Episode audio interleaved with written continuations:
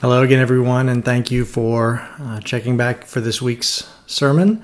So glad to have the opportunity to open God's Word for you again, uh, even though it is through this format still. Uh, hopefully, uh, we will have more news uh, in the coming weeks concerning when we can begin to uh, start planning to meet together. Hopefully, uh, you all received the email letter from the elders, which outlined some of the changes that we plan to make once we are able to meet again. If you are not receiving uh, the emails and would like to, uh, please reach out to me or to Allison Schmucker, and we will get you on that list. It is very important that you are receiving our updates if you are affiliated with the church, uh, because that's where the news will come from first, uh, via our email updates. So uh, please reach out. You can call me on the church line, or you can email me at sam at n h dash online dot com, and we will get that information passed along to Allison, and we will get you set up to receive future emails. I uh, want to dive right in today. Uh, last week we looked at Second Corinthians chapter eight, verses one through eight, and today I'm going to actually read verses eight through fifteen, uh, just for context's sake, uh, but by way of reminder, just uh, remember that uh, last week the call from Paul to the church in Corinth was for a greater generosity and for them to fulfill a prior commitment they had made uh, to support the suffering Christians in Jerusalem. And uh, today we see the second half of that plea. So if you missed last week, uh, that's what Paul's talking about. And of course, I will uh, give more of the context as we dive in. Uh, so let's begin with Second Corinthians chapter eight, verses eight through fifteen.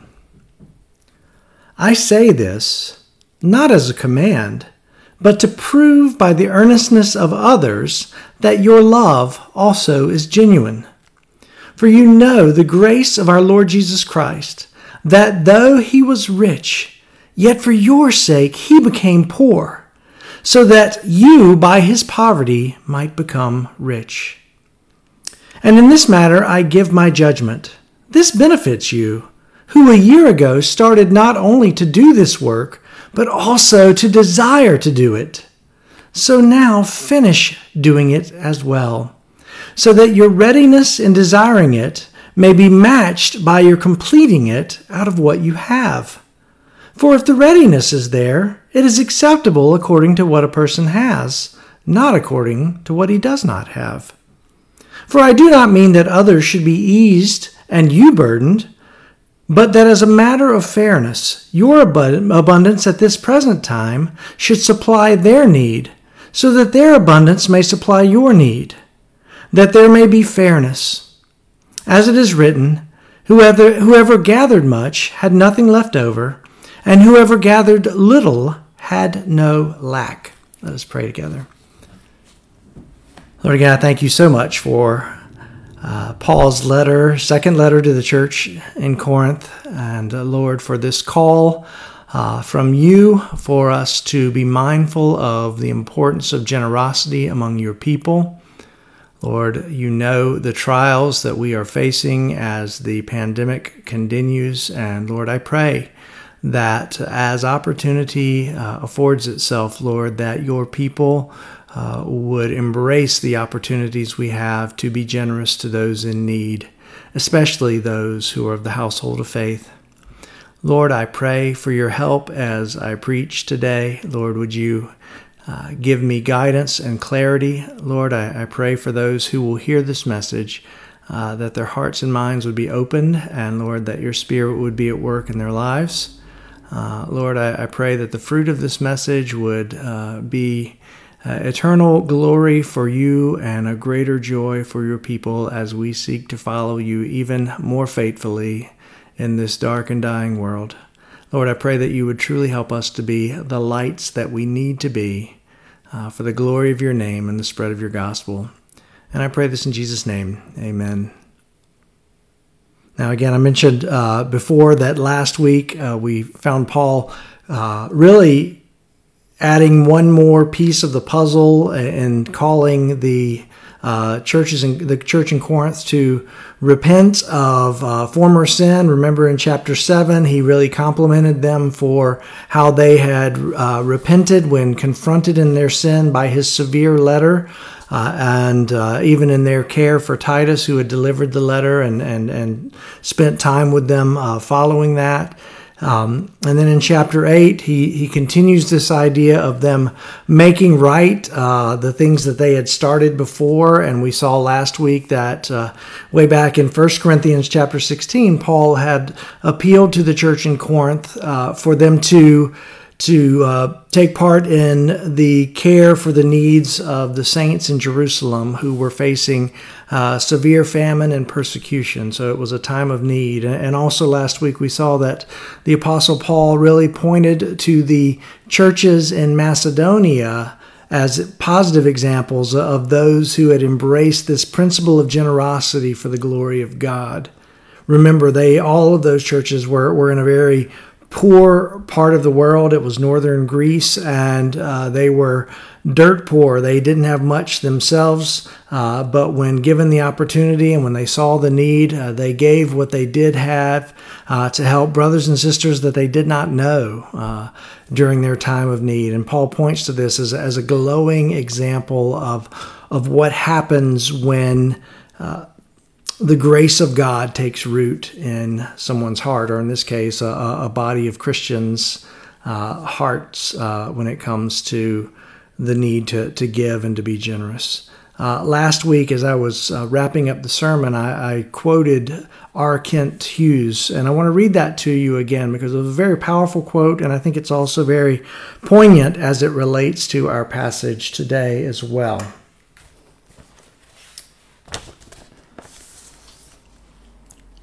He writes, "There is no way to grow to spiritual maturity without committing your finances to the Lord. Jesus can have our money and not have our hearts, but he cannot have our hearts without our money." And again, his point is simple. When Jesus has our hearts, he has all of us. And uh, today we see from our passage that the key to ensuring that Jesus has our hearts as well as our money is revealed in this passage. And also he goes on to, to, to, to tell us how we can be generous in light of the Lord having our hearts. This morning, as I as I tackle these powerful verses, I'm going to do so under two headings. Uh, the first being God's grace displayed in the generosity of Jesus. And second, we're going to look at some principles that Paul gives for greater generosity within the church. And again, it is my prayer that the Lord would uh, raise us up to greater generosity. Uh, I want to just make the appeal I make every week as I get started. If you have needs, uh, uh, please let us know. If you have a desire to meet needs, uh, as many of you have expressed, please let us know, and we will do our best to match uh, things up to where we are able to care well for one another. As we begin this morning, I want to start by looking at God's grace displayed in the generosity of Jesus. Let's look again at verses eight and nine. Paul writes, "I say this not as a command, but to prove by the earnestness of others that your love also is genuine. For you know that the grace of our Lord Jesus Christ, though, excuse me, for you know that the grace of our Lord Jesus Christ, that though he was rich, yet for your sake he became poor, so that you by his poverty might become rich." Now, Paul in verse eight is making the point that, that if the Corinthians follow the example of the Macedonians uh, in their love, or, or it would reveal the genuineness of the Corinthians' love for God and for others. And then as he moves into, into verse nine, Paul focuses on even a greater example than that of the Macedonians, and that's uh, the example of Jesus Christ as, as being the ultimate picture of generosity. Now, I mentioned before that the churches in Macedonia were dirt poor, and yet they gave sacrificially. This is powerful. I mentioned that last week. It really is an amazing example that these believers were, were so captivated by their love for God uh, that they wanted to worship Him well by, by giving and, and caring for other poor Christians in need. But as we look to the example of the Son of God, we see an even greater example. Look again at the beginning of verse nine. Paul writes, "For you know the grace of our Lord Jesus Christ, The, that though he was rich, yet for your sake he became poor." The, the powerful example in Jesus is, is not that he was poor and gave anyway, but that he was rich and, and gave up the riches that he had in order and made himself poor in order to meet our needs and that need for salvation. As Paul writes of the riches that Jesus possessed and then him setting aside those riches, becoming poor for our sakes, it's very important that we get what Paul is talking about here. Because if we don't, we cheapen the gospel and we miss, uh, we miss out on a key motivating factor for our own generosity. What I mean here is, is verse nine is a powerful and a concise description of the gospel. And Paul isn't writing about material wealth and material poverty here as he talks about Jesus being rich and becoming poor for us. But, but in fact, he is talking about a spiritual reality. Though he was rich, Paul is referencing the, the pre-incarnate existence of the Son of God. Before Jesus was born, if you will. The, the Son of God is God, the, the second person of the Trinity. He is eternal and existed before the incarnation. Uh, and, and before he, the incarnation, he possessed everything. He had all power, all authority, all glory, all majesty, all sovereignty, and, and, and so on. These are, are the riches of Christ described here. The, the riches of being the, the God, the Son. They belong to Him by virtue of His being God. And for our sake, He left all this behind in becoming a man in order to die to redeem us. His poverty... in what he temporarily set aside, and his poverty is seen in what he temporarily set aside, and then also in, in what he took on in becoming man. Uh, Paul writes about this in Philippians chapter two, verses five through eight. Let me read that to you. Paul writes to the Philippians, "Have this mind among yourselves, which is yours in Christ Jesus, who though he was in the form of God, did not count equality with God a thing to be grasped, but emptied himself by taking the form of a servant, being born in the likeness of men. And being found in human form, he humbled himself by becoming obedient to the point of death, even death on a cross." It's a parallel passage to what we see here in Second Corinthians chapter eight, verse nine. Paul is, is describing all that Jesus set aside in, in terms of aspects of his deity that, that had to be put off while he put on human flesh. But, but also that putting on of, of human flesh was, was, a, was an aspect of his poverty as well. Because he took on the weaknesses of flesh, not, not the weaknesses in the sense that he had a sin nature. We know that Jesus never sinned. But weaknesses in the sense that, that our all bodies encounter. Hunger, exhaustion, the, the, the need to sleep. These are all weaknesses. These are all ways in which Jesus became even more poor in his mission to save us. The, the wealth that he gave up far surpasses any material wealth that we could ever imagine. In fact, it, it actually it sickens me when people make this about material wealth. Now, while on earth, Jesus did not acquire material wealth, and if you read uh, about the description of the New Jerusalem in the book of Revelation, you'll see that the materials that we value most today, gold and, and precious jewels, These are nothing more than construction materials when God's kingdom comes into visible existence, when, when the new heaven and the new earth are, are, are, are, are revealed to mankind. The, the point is simple. And if you read the book of, the Revela- of, of Revelation, you see that. The point is simple. God himself is the treasure. That is the, that, those are the riches, that, that relationship with God, that being in the presence of God. So, so it really makes me sick when, when people cheapen it by saying, oh, well, well, what Jesus means here is by, by becoming poor and, and, and giving up his riches. You know, he was a king after all. He had to have lots of treasure. Well, yes, but it's spiritual treasure. In giving these things up, he did it so we would have everything we would ever want. Well, that's simply not compatible with even the example that, that we see from the churches in Macedonia, who quite honestly are, are far more are, were far more faithful than, than most of us today, brothers and sisters. Jesus became poor, setting aside key aspects of his deity so that we would become rich in him and his salvation. We are rich in God, brothers and sisters. Everything else uh, becomes a tool that we should use for his honor and glory.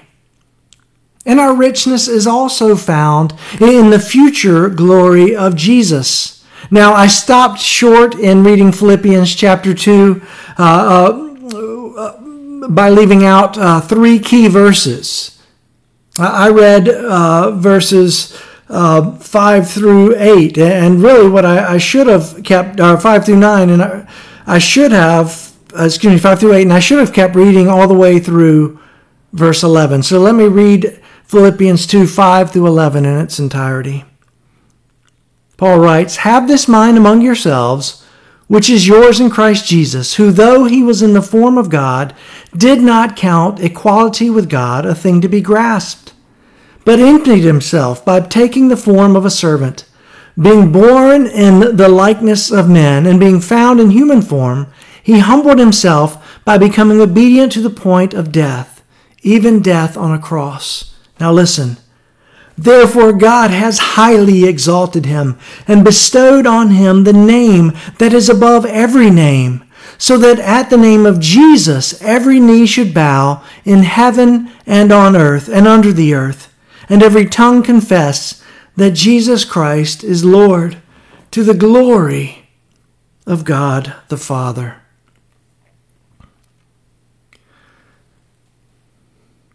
Jesus set aside certain aspects of his glory, certain aspects of his deity, his richness, but he has taken them up again. And the day is coming, brothers and sisters, when that glory will be re- revealed fully to all. And as such, we will also share with him in his triumph, because we have taken part in his grace through faith, receiving the salvation of our souls. In his poverty, he supplies for us what he also receives in his richness and will receive, and that will be a glorious day. Brothers and sisters, we simply must take time to think on and delight in these truths that God has revealed about himself. The, the generosity of God in the gospel is undeniable. How can we not worship God for this? How, how can we not seek to follow his example in our care for others? Brothers and sisters, do you understand that the only thing that you deserve from God is his wrath? Do you understand that God's plan of salvation flows from his loving kindness? It's not based on, on anything lovely within us. He chose to save us. Do, do you understand the scope of the salvation that you have received? Every sin forgiven, you've been accepted by God. You are eternally secure. All of this is evidence of his generosity. Behold your God. This is the key, brothers and sisters, to God or Jesus not just having our hearts, but having all of us. If we take that time to, to reflect on the character of God, what he's done, what he says about himself, what he promises to his people, and, and allow those truths to, to, to settle down into our minds and into our souls and, and change what we love and what we value and what we pursue in life, then the Lord will have all of us. And as a result of such generosity, Paul calls the church to a greater generosity as well. And in so doing, he provides important principles for greater generosity within the church. I'm going to read verses ten through fifteen. Paul writes, "And in this matter I give my judgment. This benefits you, who a year ago started not only to do this work, but also to desire to do it. So now finish doing it as well, so that your readiness in desiring it may be matched by your completing it out of what you have. For if the readiness is there, it is acceptable according to what a person has, not according to what he does not have. For I do not mean that others should be eased and you be burdened, but that as a matter of fairness, your abundance at the present time should supply their need, so that their abundance may supply your need, that there may be fairness. As it is written, whoever gathered much had nothing left over, and whoever gathered little had no lack." Now, in these six verses, we find five principles which are key to us cultivating a, a greater generosity in our own lives. And that first principle we see in verse ten, and that's generosity is a commitment that must be valued. Verse ten, Paul writes, "And in this matter I give my judgment. This benefits you, who a year ago started not only to do this work, but also to desire to do it." Now again, this goes back to the context. Uh, in, in First Corinthians uh, chapter sixteen, Paul called the church in Corinth to, to begin to weekly take a collection so that when he came, he, he would be able to, to either personally take it on to Jerusalem to meet the needs of the saints, or through uh, uh, through a, a letter of commendation, uh, recommend the, the people from the church who would take it uh, to, to Jerusalem, to the suffering saints. Uh, but but they Paul wanted them to plan for and to, to be faithful in doing this offering so that it could be quickly moved on to where it was needed in Jerusalem. And and we know that when Paul got there, that's not what happened. He he, he ran into to, uh, to opposition and ended up leaving and, and then having to write a, a letter of rebuke to this church. And so uh, at the end of, of First Corinthians sixteen to, to, to where we find ourselves in Second Corinthians chapter eight, um, that that offering for the, the saints in Jerusalem has kind of been left hanging. It's in limbo. They haven't haven't done anything more with it. And, and so Paul is, is reminding them of, of a commitment they had made a year ago.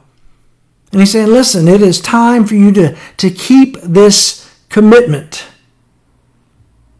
Generosity must be a commitment that we value as followers of Christ. Listen, if the Lord truly has our hearts, we must commit ourselves to, to, to cultivating a mindset where commitment to generosity is our priority. We, we need to not just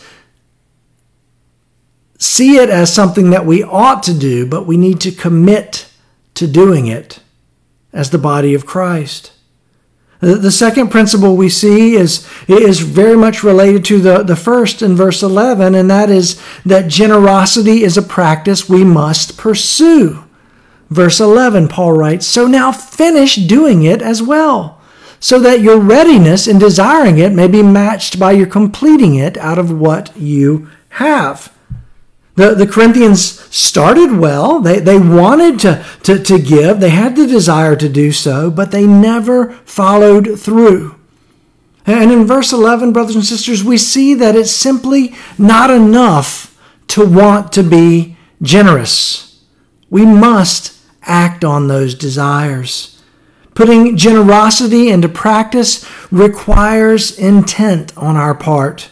If we value generosity, then we should be active in our pursuit of opportunities to show that generosity to others.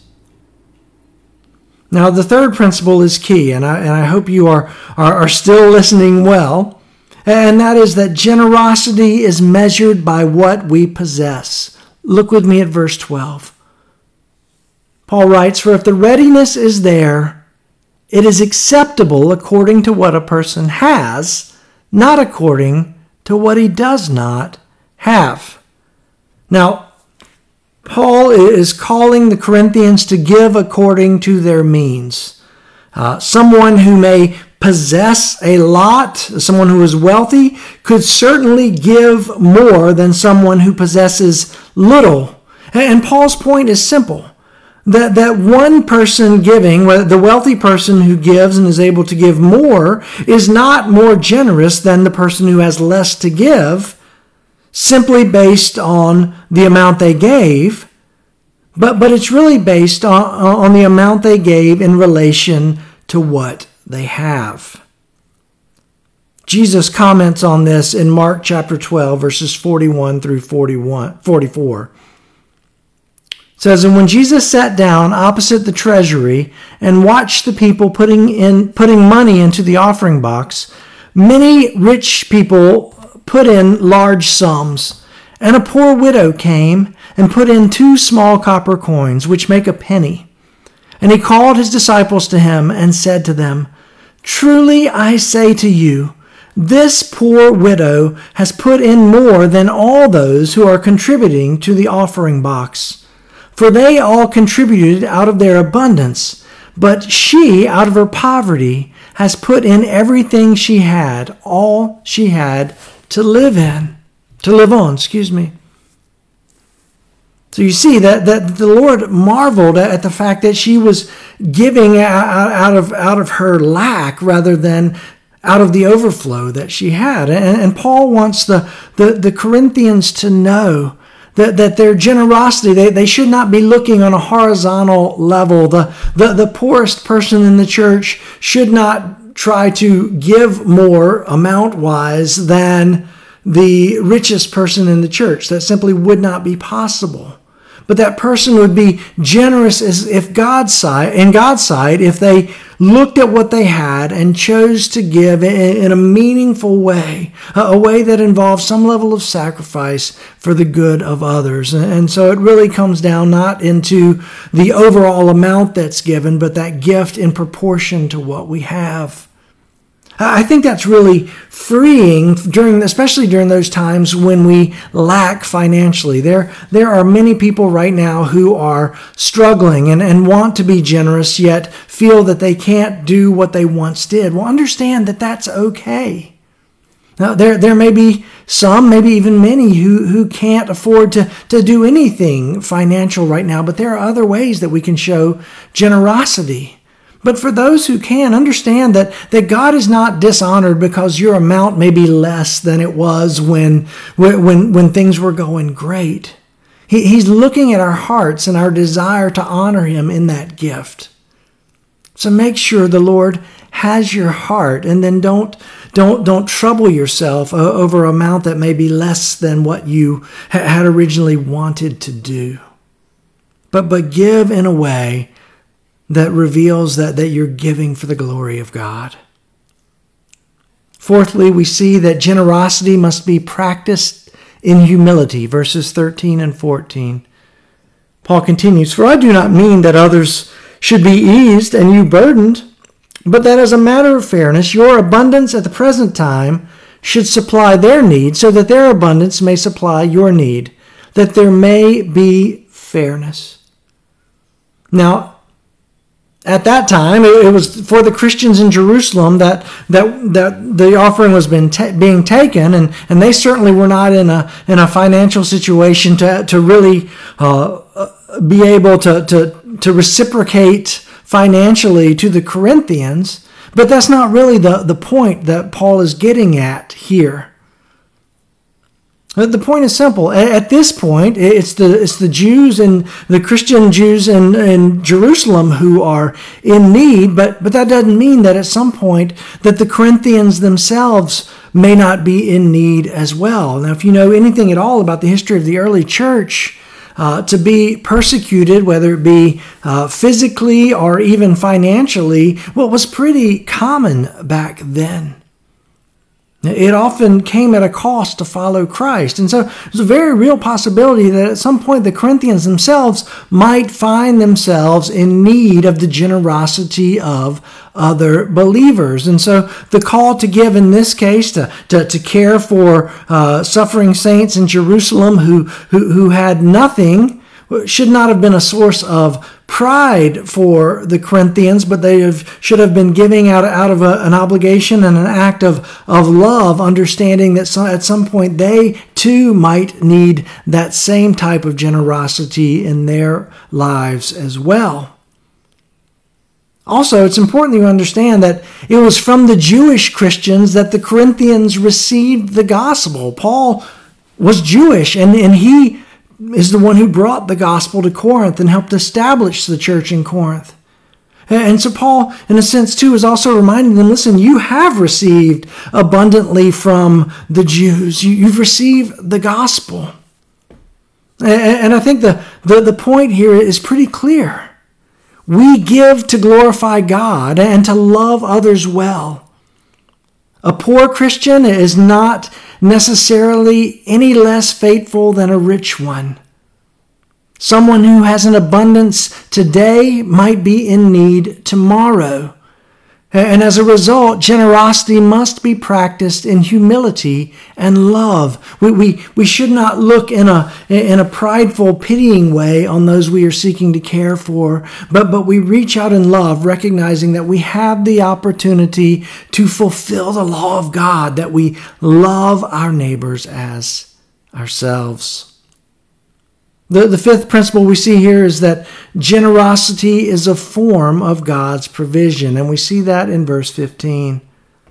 Paul concludes, "As it is written, whoever gathered much had nothing left over, and whoever gathered little had no lack." Now, this seems kind of like one of those out there quotes. Where'd Paul get this? Well, I'll tell you. He got it from Exodus chapter sixteen, verse eighteen, which is found in, in the description uh, when Uh, Moses has led the people out of the promised land. They are, are traveling, and they are hungry, and they are grumbling against God. And, and God decides to send manna from heaven.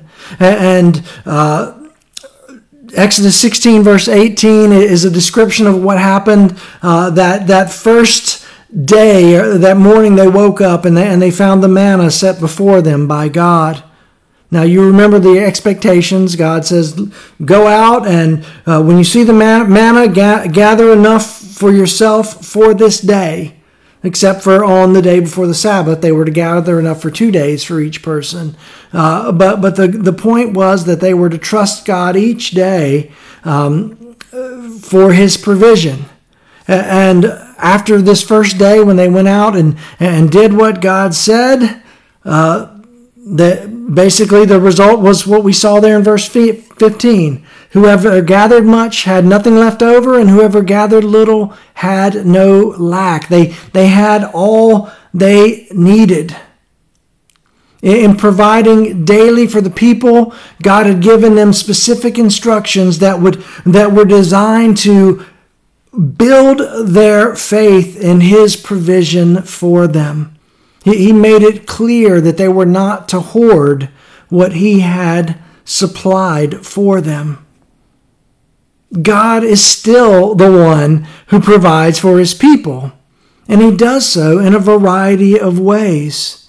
And a key one of those ways is the generosity of his people, the church. Our property, we should, we should view it like manna. It does us no good to hoard those things that we could be using for God's glory. So we should be sharing what we have, being generous with what we have for the good of our brothers and sisters in Christ. So those five principles of uh, of, of of generosity, or, or the the importance of, of generous giving. It's it's a commitment that we must value. It's a practice that we must pursue. It is measured by what we possess, and it must be practiced in humility. And finally, we must remember that it is a form of God's provision. It's a way in which God uses us in people's lives for His glory. Generosity among the people of God. Really have three points of, of, of application that I want to encourage you with as we close today. The, the first one I think is key, because everything else in our lives really should flow from this. We must prioritize coming to know God through His Word and worshiping Him. It, it's key that we look to His Word, what He said about Himself, Himself, that we take time uh, daily to, to, to read about Him and, and reflect on, on, on all that He says about Himself, and allow that to, to really increase our love for God and our desire to honor Him in all that we do. You know, even verse nine, uh, Paul writes about what Jesus did. He he he was rich and, and he became poor so that we might become rich. But even in reflecting on that, there, there's so much that we take away about the character of God. Think of all Jesus sacrificed just in becoming human, not to mention when He died on the cross bearing the wrath of God for our sins. That is worthy of deep meditation and reflection by the people of God. You will never regret having spent a significant amount of time simply before the Word of God, chewing on a truth that you read there that relates to God and His character. And you really should make a habit of doing that. Each of us should, dear ones. Because as we do, then, then generosity won't just be something that we prioritize and that we commit to and we value and all those things. It will become a part of the overflow of our personal walk with the Lord. We brings us to our second point, that we, we recognize that generosity is a quality that we must all possess. And then finally, we need to be looking for opportunities, pursuing opportunities to show generosity and love and even proclaim the gospel in the midst of this pandemic. Way back at, at the very first video message that we did, um, I pointed out or, or directed you to the conversation that I had with uh, one of the mail carriers here in Marietta, Marietta, where he said, "This is our time, our Christians' time to shine," and generosity must be uh, an aspect of how we shine, brothers and sisters. So may we truly delight ourselves in the generosity of our Lord, and may we prioritize the generosity that is fitting of the people of God moving forward during this pandemic and even when it's all over with. Remember, if you're not on our email list and would like to be, please reach out to me. And if you have any need at all, please reach out, and we'll be happy to do all we can to serve you. Let me close in prayer. And again, thank you so much for tuning in. Oh Lord, that we would be a people who spends more time reflecting on uh, what you have said about yourself in your word than we do uh, the trivial things that, that draw our attention so easily away. Uh, Lord, would you help us as your people to, to recognize that our greatest need is to know you. We need to know you. We, we need to be secure in you.